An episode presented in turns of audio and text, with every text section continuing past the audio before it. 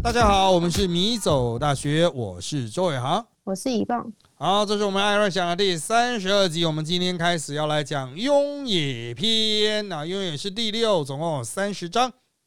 好的，哦，我们接下来呢，就请一凤从雍也第一节的文言文还有白话念一次。好，子曰：“雍也可使南面。”翻译是孔子说：“重工可以承担重任。”好的。啊，可使南面啊，我们经常讲南面而望啊，南面称王啊，哈，那实际上就是领袖、政治领袖的座位啊，它是面向南方的啊，因为他那个宫殿的盖法都是面向南方嘛，啊，坐北朝南，呃，那他那个大殿的位置就是君王，就是正面就是面向南方。那其他两边是大臣啊，就是各自面向东方以及西方。好，那这个主题是这个冉雍，也就是重工啊，这个能力不错。那个重工的能力不错到可使其承担重任，担任领导的职位，也就是坐在南面的，那一定是主官了哈。那在这一边哈，应该指的是当时的清大夫。啊，就是一个机关的主要的负责人。好，那这当然是对重工的这个能力的高度肯定了啊。呃，在我的工作环境里面，可以碰到大量的政治领袖，哦，数量非常的多。那每个政治领袖都有他各自的人格特质，所以如果你问我什么特质适合担当领袖，哈，我只能说这种人在。人群之中是凤毛麟角，可是他们的气质不见得相同。你要说有霸气吗？啊，不见得。你要说是这个哦非常聪明吗？也有那种聪明但完全没有朋友的人啊啊！所以我看来看去哈，我个人认为能够担任领袖的，不是最有才华的，也不是道德最高最好的那种圣人。啊，不是那种天才啊，天赋很好的啊，也不是道德品格很好的，他可能有一些缺陷啊。适合当领袖的人，可能有大家都知道的弱点，但是呢，他可以拉得动很多人啊，就他知道怎么去指挥调度了啊，怎么去找到朋友了。而且哈，他也不见得说哦，我一定要读过管理学，我才能够做得到什么什么什么啊。就像很多人读了气管系，就觉得说啊，我可以去做管理职这样子啊，没有这种事啊。哦，就是有时候也会牵涉到一些人格特质的差异性嘛哈。那在我的这种工作环境中，我所碰到承担政治领袖责任的人，他们嗯，都有一些找到朋友。帮忙的能力，他平常不见得会跟朋友一天到晚吃饭喝酒，可是他就是能够说得动朋友，或者他知道哪边有一个朋友可以帮这种忙啊。他说：“哎，我有一个朋友是，他可以做二这样子啊，这种就是很好的政治领袖啊，他可以把大家的力量串起来，结合起来啊，发挥战力。那他有时候串起来之后，他就消失了，因为他会找一个能够指挥这一切的人啊，可能就是像他是王，然后他会找到宰相去帮他辅佐。”那他就是继续再去把心神放到另外一个啊领域去啊啊，就像我们兄弟会的会长，他也不是说最多才华或学历最好或最多钱，不见得。我们兄弟会当最久的会长，就是一个很会拉人、很会约人的人。他的约人能力之强，哈，这个我现在想起来也是很震惊呢。就是他可以说服朋友去他家旁边聚会。啊，就是朋友可能住在啊大台北地区的比较偏东半部这一块吧。然后呢，这个前会长他是住在这个南港。然后呢，为了他，大家就必须要把聚会的位置调整到南港。啊，这个干那就很不方便啊，就是只有他从从从他家去那个聚会点步行十分钟五分钟。啊！所有人要骑摩托车骑半小时，哎，啊，那他就讲说，卡威亚为什么是你到你这边来聚会？可是他就会能够把所有人都凹去，啊，凹到那一个他固定去。当时我们会固定去一间红茶店，哦，现在年轻人好像比较少泡沫红茶店，对对，接触到泡沫红茶店，大部分人那种，哎，更破烂，哦，那绿盖有点高档啊，啊，提供的食物很多啊。我们去的泡沫红茶店就是。真的就是给人家纯打牌，然后他会有那种合适，你进去你就是叫简餐叫饮料，就在那边混很久，哦，他不会赶你。那个古早传说是不是？哎，对对对，古早传说也蛮高档的啊，还算是等级比较高。我们以前那真的很烂呐，就是又破又烂，你就想象有点像那种呃，你一般吃饭的面店，然后他把它改成木头装潢啊，然后很好难想象哦。破破烂烂的这样子，嗯然后所有东西都旧旧的，然后东西也很便宜啊。我们当年就是在那边，就为什么会在那边呢？离我们所有人，我们骑摩托车，比如说从台大过去，哎，我们明明是台大的兄弟会，可是聚会在南港，你不觉得很变态吗？啊，所有人要拉去那边呢，哦，就是完全是因为他，哎，来嘛来嘛，哦来嘛，很好玩的，也不是说他会出钱呢，可是他就是有人格魅力，可以把大家拐去，而且他的我们聚会都是六到十人以上，啊，都会在那个店闹哄哄的占据那个店啊，反正那个店就是真的很普，完全没有特别去的价值，但大家之所以去，就是因为他有那种领袖的能力。他会指引我们说：“好，我们就在这边打牌吧，啊，或者是我们下个礼拜去哪里烤肉吧，或什么时候我们要去哪里玩，然后去淡水啊什么样的啊，他就会在那边指挥落定。或我们最近要来做一首歌，或我们要去办一个搞笑的活动这样子啊，他就会发号一个势力，可是他自己都做不到哎啊，都是要靠兄弟里面的各自的能人去完成这一切啊。”然后 他有时候会画一些莫名其妙的大饼，啊，就像有一次他讲，哎，我们一起去北海岸游泳吧，哦，不是去海边游泳，哦，去北海岸有一个建安叫三只热带鱼，它是一个建筑别墅，也不能讲别墅啦，就是在呃三支那边的山上的一个建筑群，大部分人台北人是把那边当别墅了，然后它有一个游泳池啊，你说干那不为什么不在台北游？哎，干真的呢，为什么不在台北游？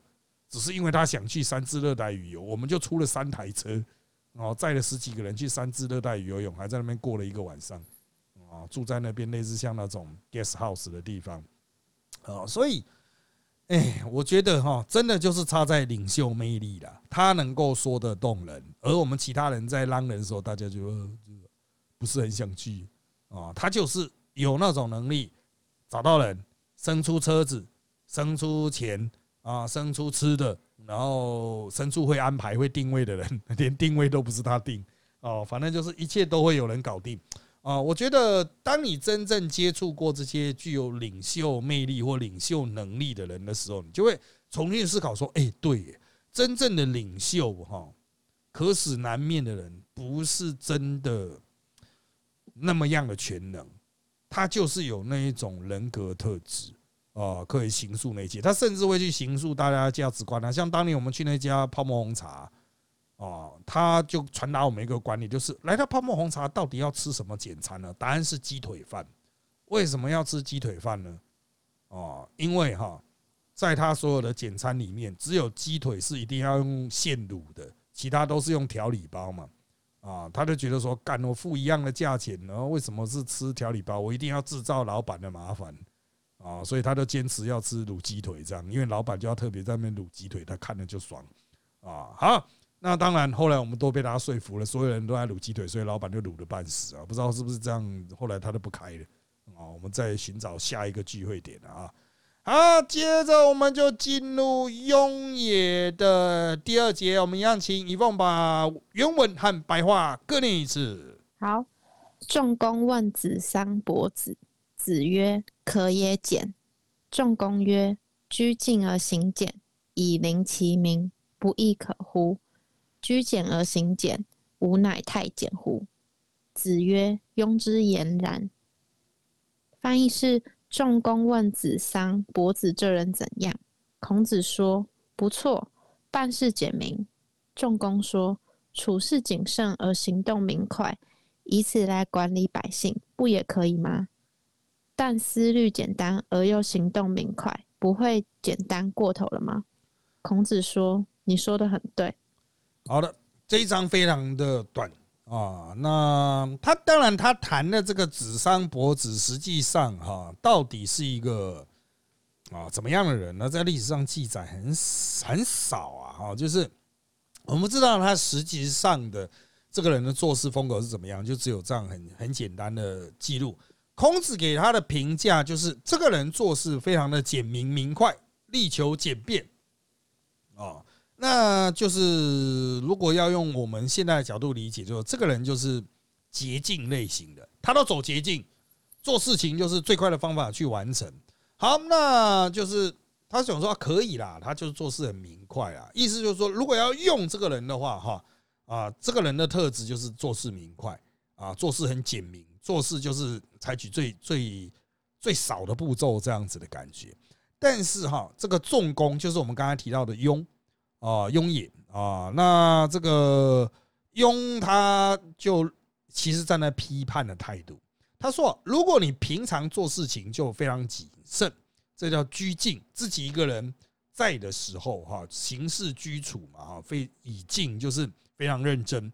好，如果你自我。面对自我的失误是非常谨慎的，而做出来的行为是非常简便的、简明的，讲话很简单的。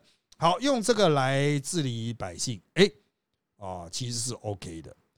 可是呢，如果你平常做事情呢，自己私下做事情，一切也都是超捷径，一切也都是采用最快最少的步骤，那你出来呢？啊，治理国家也都是采取这样子的步骤。他的旨意是这样，难道不会太简单了吗？就太简便了吗？太超捷径了吗？好，孔子接受了庸，也就是仲弓的指责啊。孔子说：“哎，你讲的对，庸之言然，就是哎，你讲的对。”也就是说，孔子被推倒了，孔子被推翻了。啊，那这个对于孔子啊，哈，这个呃的这种说法哈，哦，因为他也没有去做进一步的说明，所以我们就回归这个重工的论述了哈。那重工的这个想法是，如果我平常就是做事很谨慎的人，我经过反思之后，我生出一道很简便的方法，然后我把它输出，OK，哦，那这样子是。你的行为是因为你已经自己有消化了嘛，所以别人照着你的 SOP 去做没问题。但是如果你自己本来就是想混，你就是想要超捷径，然后你再去做的话，啊，就是拿去施政的话，那么可能就会把你自身的问题放大出来。好，所以啊，这个紫商伯子可能实质上是一个居简行简的人，他不是居静行简的人。啊，那这个就是从重工的话去推测。好，那放在我们当代的社会，有什么样的例子呢？呃，我个人哈看到这章的时候，就是呃，我确实认识了一些人，他们做事是非常快速的啊，但其实他在事前规划了很久。他看起来毫不费力，是因为他很努力，他很努力，在事前就已经把它都已经整理的已经很好了，所以他做起来是非常简明。简很快的啊，他跟你那种做事很直觉的是不一样的。如果吃什么，哦，吃这个，人家是已经在家里已经 Google 完了，他已经看完比较完了，所以到这边就说，在这家店就是要点什么什么什么，就吃了。他都没有在那边现场还在那边翻呐，那边看呐，在那边挑了哈。好，那这看到这一张，其实我们也会去思考，像我们的工作其实是非常忙的哦，非常忙碌，时间太少了哈，就是。别人都会问我说：“哎，你这个什么时候有空啊？我们约个吃个饭啊？”其实很难约哦，就是我要挤时间是很难的。有跟我约过时间的厂商应该都知道，实际上我有时间的几乎都是早上，可是大家早上反而都没空了啊，反而都是下午可以出公司，但我是早上在公司啊。你要来就是这个时候来找我，不然我下午都出去了啊。所以我时间压力很大，所以我做事就会比较急躁。哦，一件事情就是希望尽量快，会不会有 SOP 出状况，太过操之过急？有，我也觉得我自己太直觉性，很多事情反而就 miss 掉了啊。那这个当然就要自我检讨去改进了啊。不过我个人算是比较好的一点，是我不会用这一套去要求其他人做到跟我一样的事情啊，就包括我们公司的合作者，还有包括我们公司固定的那种周薪制的。啊，我都不会说，就是我的做事方法要他们一起来配合啊，不可能啊啊！因为有时候我其实也会很混啊，我是不知道那个这集播出的时候，我们的那些片到底剪出来了没啊？实际上哈，片师都剪完了，就是那个琥珀，我们有在拍了两集，都剪完了啊。可是因为我没时间看啊，那我一直有把它排到我的排程里面，但前面永远会有新事件生出来，所以我都没有时间看，就没有时间去把它剪出来啊，在了真正上片啊。如果上片给大家看一看，你会发现就是啊，其实真的第三集还蛮好笑的了。啊，就第三集是我们在金色山脉聚会之后，就跑去转琥珀啊，然后就啊，呃，发生了非常多愚蠢的对话。琥珀本身好像不不太是重点的啊，剪出来的片师剪出来的版本还蛮好笑的啊，这个就不知道啦。我们这一集因为也是预录的嘛，播出的时候琥珀也许已经剪出来了啊，那有机会大家，因为我们会上在鲁杜斯吧。啊，就请大家去这个米走大学鲁都斯分校在 YouTube 上面啊来看一下了啊。好，那这个这一章呢，也是希望大家能够自我检讨一下哦，就是做事不要太直觉，你要拟定一个深思熟虑之后的 SOP 哦，就是要毫不费力，真的要事前多多努力了哈。好的，接下来是雍也的第三节，我们一样请一凤把原文和白话各念一次。哀公问弟子孰为好学？孔子对曰：有颜回者好学，不迁怒，不贰过，不幸短命死矣。今也则无，未闻好学者也。翻译是：哀公问您的学生中谁好学？孔子答：“有个叫颜回的好学，不对人发怒，不重复犯错，不幸短命死了。现在却没有，没听说过谁好学。”好了，我们之前才在提好学的问题啦，到底好不好学这件事情啊，这个当然是很主观的啊。我看很多年轻人都觉得自己这个不好学的，我其实觉得其实可以的啦。啊，那孔子呢？他学生那么多呢？啊，当然这个有喜欢有不喜欢。颜回是他最喜欢的，颜回差他三十岁，啊，所以这个孔子并不是看他像看子路那样，是真的看他就是一个学生，像儿子辈那样子的学生。而且颜回早死啊，四十一岁就死了，死的刚好是孔子已经是迟暮之年，已经快死了，孔子也快死了，所以这一段对话是发生在非常后期。啊，孔子生命的末年，那当然，哀公问这个弟子哪一个比较好学啊？他其实应该是要问说，有哪一个人可以用啊？那么，呃，孔子应该给他一个可以用的人呐，但是他却讲了一个死人，哦，就是不迁怒，不贰过，这个是一个非常高标准的道德的肯定了啊，就是他在对待别人的时候。是能够推己及人的，不会把 B 发生在 A 身上的错误，把它怪罪到 B 身上。哦，那这个其实很难呢。在现代的社会生活中，哈，经常有那种父母啊、家庭的生活啊，或夫妻啊，哦，明明是小朋友的问题，比如大儿子的问题，却对小儿子生气；先生的问题，却对儿子女儿生气；或儿子的问题，对先生太太生气，这样子。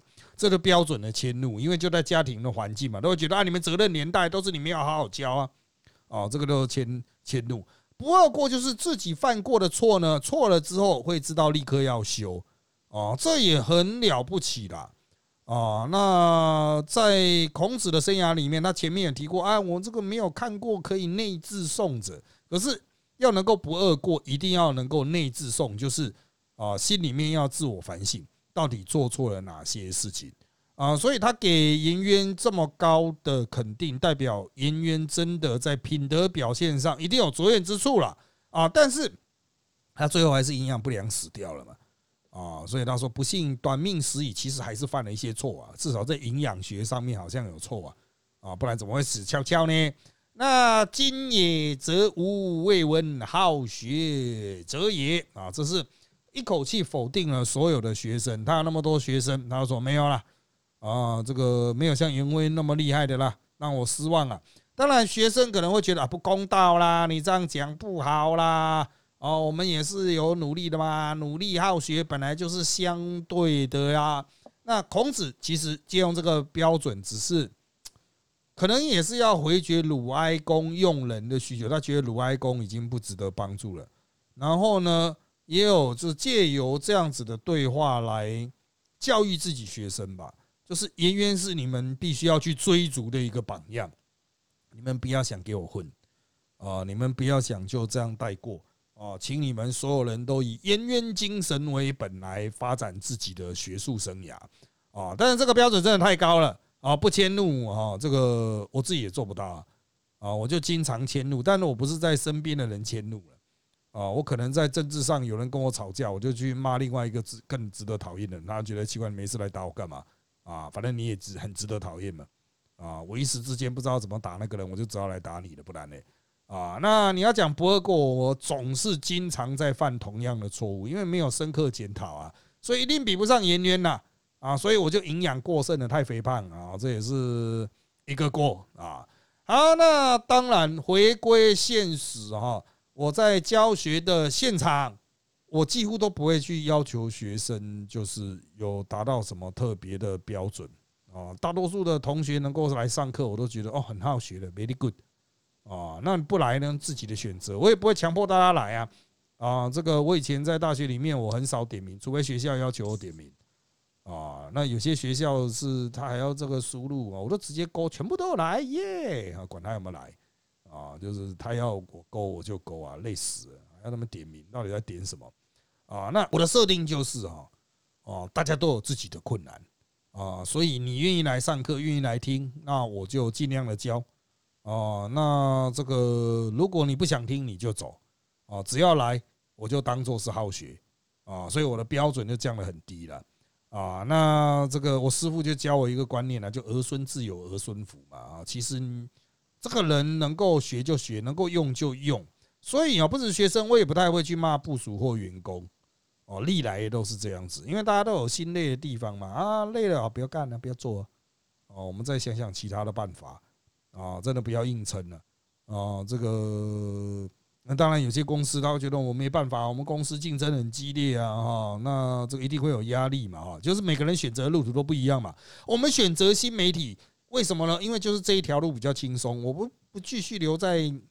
这种正规制的大学有一个很重要的原因，就是它会有一些框架。其实我就会觉得都在逼迫学生啊，或是逼迫我啊，啊，我就觉得不是很喜欢啊。一个学期就十八周，现在好像要改十六周啊，那个框架都死死在那边。时间到了要期中考，时间到了要期末考，时间到了要交成绩啊，还要让学生去参加什么那种活动，无诶不诶就嘴了，烦呐，不喜欢。哦，那我这样自己开公司，那我们也做网络教学，像现在各位听的课也是网络教学，算是某种学生。我也不会说你们要写作业啊，你们一定要学会什么了，你就听听就 pass 过就好了。哦，所以当孔子立下了这个哇，颜渊好学，不贰过，不迁怒，哈，哦，了不起了，但是一般人做不到了。啊，你学就是想学的时候学学，不想学就不要学，千万不要勉强啊。啊，这个。我在读正大中教所的时候，有一个哈佛回来的老师哦，哈佛嘛，就是最厉害的啦。可是他的观念就是跟其他的一般的大学的指导教授不一样啊，就是当研究生觉得哦，我实在没办法读了，我受不了了，我读不下去。那老师说，那就不要读啊，赶快休学哦，千万不要勉强自己哦。别的老师都说你你要想办法留下来啊，可是他说你千万不要勉强自己啊，这个想读再来读。哦，所以当年我跟他说，我要去做新媒体了，啊，我要在网上写文章赚钱的，啊，然后那个时候说太好了，那赶快离开大学哦，就是不要留下来。他太太就在旁边翻白眼，然后啊，你都这样讲，啊，人家万一失败怎么办？啊，这个其实都是个人的选择嘛，啊，你就祝福人家就好了。好，接下来我们来看《雍也》的第四节。我们邀请以凤把原文和白话各念一次。好，子华始于齐，然子为其母请诉。子曰：“与之辅，请义。”曰：“与之愚。”然子与之素无柄。子曰：“赤之是其也，乘肥马，亦轻裘。”无闻之也。君子周急不计父。翻译是：子华出国当大使，冉子请孔子拿点米给子华的母亲。孔子说：“给一百斤。”冉子说：“多给给多点吧，加四十斤。”冉子给了两千斤。孔子说：“子华在齐国坐豪华车，穿名牌衣，我已听说了。君子只救济穷人，不添加财富给富人。”好的啊，这个公西赤子华又叫公西华，轮眼常出现的角色啊。那这个兰子哈，就兰友啊，也是很常出现的角色。但是呢，在这一章里面，两个人都是负面的角色。他们都在齐国啊，不，都在鲁国做官。然后呢，公西赤就是子华要去齐国出使，要出远门了。冉有也在当官嘛。就去要跟他这个公西赤，就公西华的妈妈，还要请一些这种安养金、奉养金，因为儿子不在嘛，啊，就要一点钱啊，给妈妈吃个饭这样子。那他就去问孔子哈，这个多少比较适合？孔子说，给他一斧就好了。好，一府大概就是这边的翻译啊，哈，就是用了个一百斤呐，哈。那兰子就说，嗯，好像不太够诶，再多一点嘛。就是在这边用了一个我们现在也在用的词叫请益，就请再增加一点的哈。但我们现在请益是请教的意思哈。好，那孔子就说好吧，那与之余啊，就是再给他大概四十趴啊，这原本给一百趴，现在给四十趴，就一百四十趴了。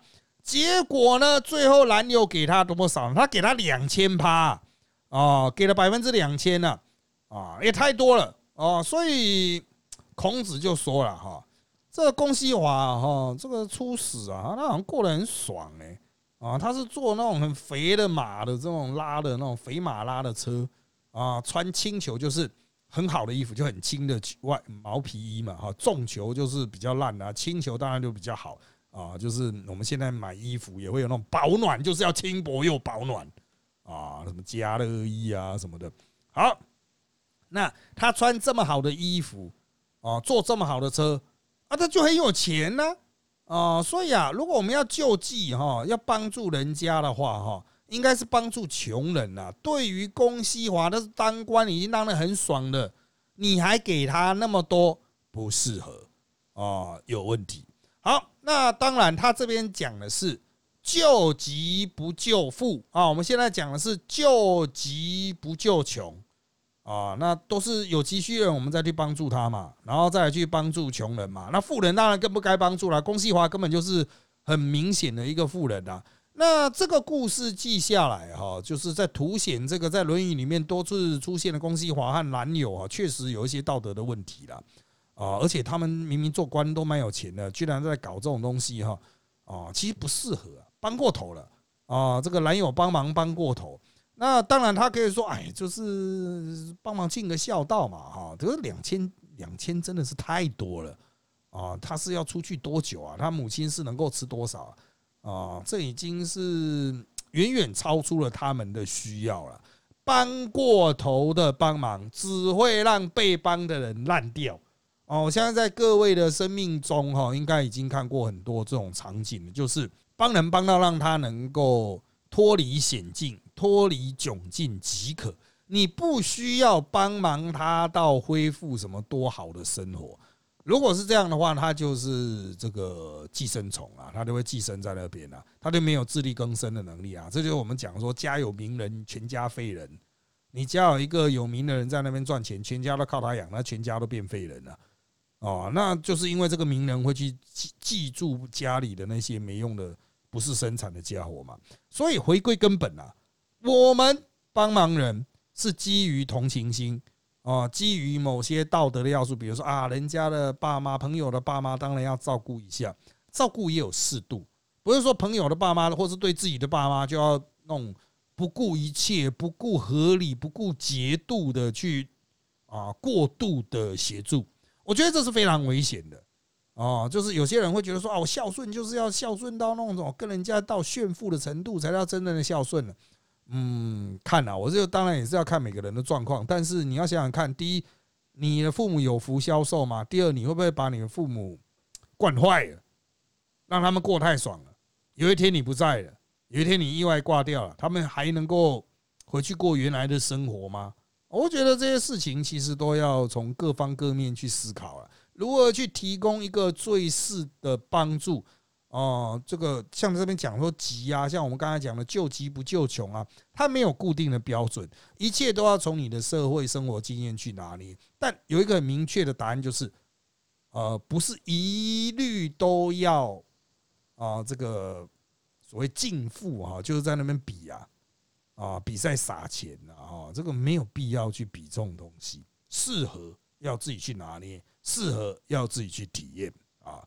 好的，那因为时间关系，我们这节内容就差不多到这边喽。请追踪我们米走大学脸书粉团与 YouTube 频道，掌握我们的最新状况。一起在各大 Park 平台给我们五星好评。有意见也请在 YouTube 米走大学留言让我们知道。谢谢各位的收听，那就在这边跟大家说拜拜，拜拜。